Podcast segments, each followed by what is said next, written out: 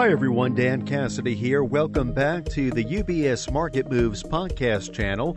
Today, we are joined by colleagues from UBS Asset Management for the Macro Monthly podcast, where we will hear from members of UBS Asset Management's multi asset team for their thoughts on the markets, as well as for an update on the UBS Asset Management multi asset portfolios or MAPS. Today, we are joined by Evan Brown, Portfolio Manager and Head of Multi Asset Strategy, as well as Tom Digenan, Head of Multi Asset Investment Specialists. Here is their conversation.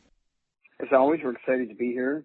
Evan, let's jump right in. I know you've been arguing that the path to a soft landing is widening, and just in the past couple of weeks, we've had a lot of economic data, earnings, central bank meetings. So, how, how have the recent developments fit into your outlook?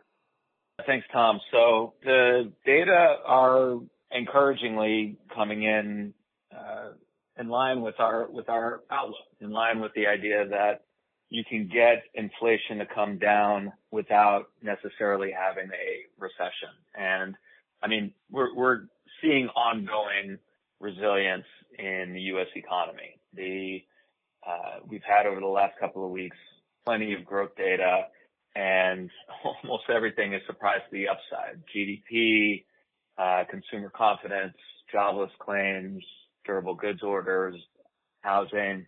So it's really across the entire economy that uh, that things are going well. And and what the U.S. economy is showing is that because of strong balance sheets coming in, because people, a number of people have locked in low rates on their mortgages uh, for a number of years, that the economy is a little bit less interest rate sensitive, has been able to withstand the, the 500 basis points of, hikes that we've seen over the last year and a half. So, uh, in line with growth doing well, uh, earnings are doing well. And for the second quarter so far, earnings are coming in uh, about six and a half percent uh, above expectations, which is uh, you know, earnings typically beat expectations, but but uh, this is above the average of about 4 to 5 percent And the good news as well as as I mentioned, inflation is now really coming down. It's it's uh, we had a drop in headline inflation in June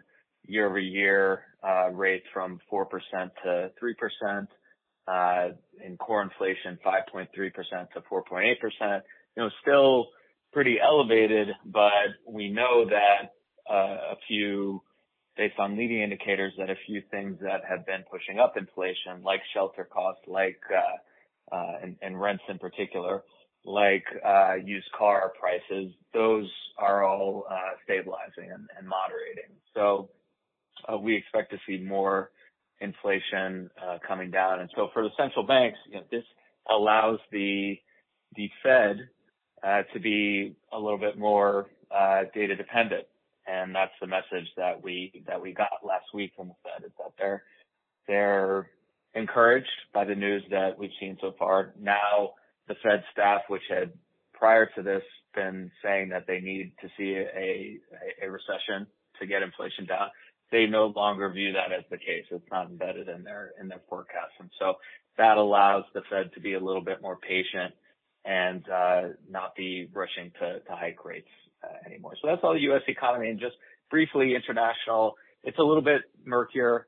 Uh, Europe is soft. The central bank action, the, the, tightening has had more of an effect on uh, on that economy. Just very heavy in, bank lending as opposed to with uh, bond issuance and corporate finance and uh, and and China also is feeding into that. Europe exports a lot to China, and China's really been losing a lot of momentum since their initial uh, reopening boost. Uh, overall, the growth momentum right now is is concentrated in the U.S.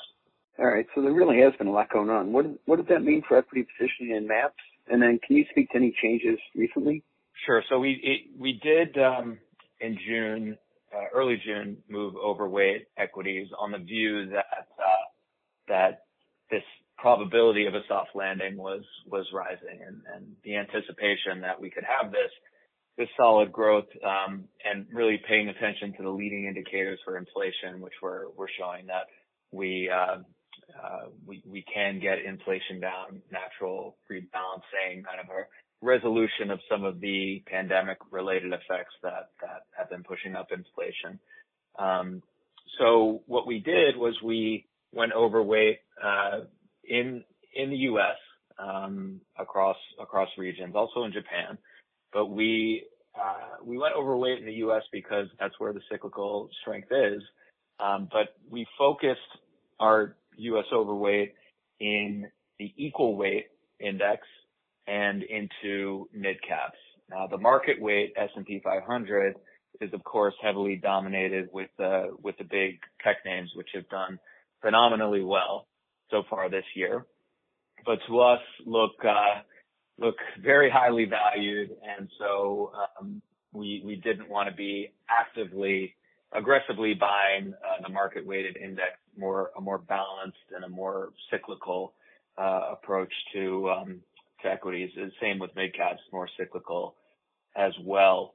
Um, the we've also in the ETF maps been increasing, you know, the cyclical sectors versus defensive. So we've been adding industrials over uh, staples and healthcare. So our our moves uh, last week have largely been um, just moving further in this in this direction because we are getting confirmation of our of our thesis, and um, it's not. We we see more room for this uh, for this to run, and and mid caps, the equal weight, as much as the market weight index is highly valued, these indexes are uh, about average relative to their to their history. In fact, mid caps are a little bit undervalued. So um, uh, so that's that's where we are with the U.S. We're funding that U.S. position that overweight out of Europe. As I mentioned, you know, challenging environment there. Um, and Japan is a really interesting story because there's pretty dramatic measures on, on corporate reform that are finally happening there and, companies being pushed to, to put their cash to work either uh, via via um, giving money back to investors or investing in, capex. And it's just a, stronger uh, overall growth environment in Japan, which we want to capitalize on. Well, I, I love that equal weight and mid cap bet as a way to really take advantage of the economic resilience. And, and you've been so right and so ahead of the market on that resilience story. So I'm, I'm going to put a little pressure on you now. Um, what are the risks to your outlook? And then also, what are you doing in fixed income?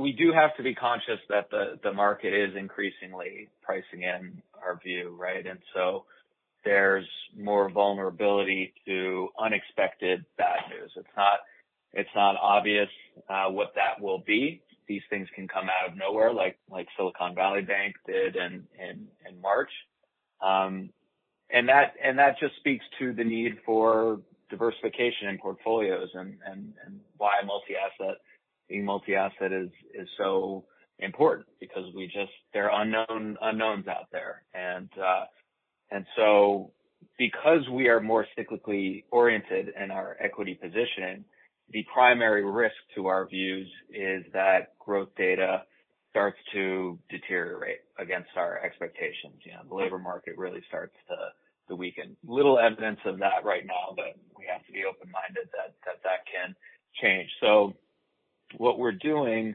is, you know, we're funding our equity overweight via fixed income, but we're actually able to create a small overweight to duration, even though in capital terms we're underweight fixed income, uh, because we're, we bought further out the curve in treasuries and investment grade. And so that means that, um, you know, we have some protection there in case we're wrong about the economic environment and growth falters and therefore our more cyclical equity positioning uh, falters as well. Well, Tom, Evan, thank you again for joining us for the Macro Monthly podcast with UBS Asset Management. For our listeners, thank you for your time. We look forward to bringing you another edition next month.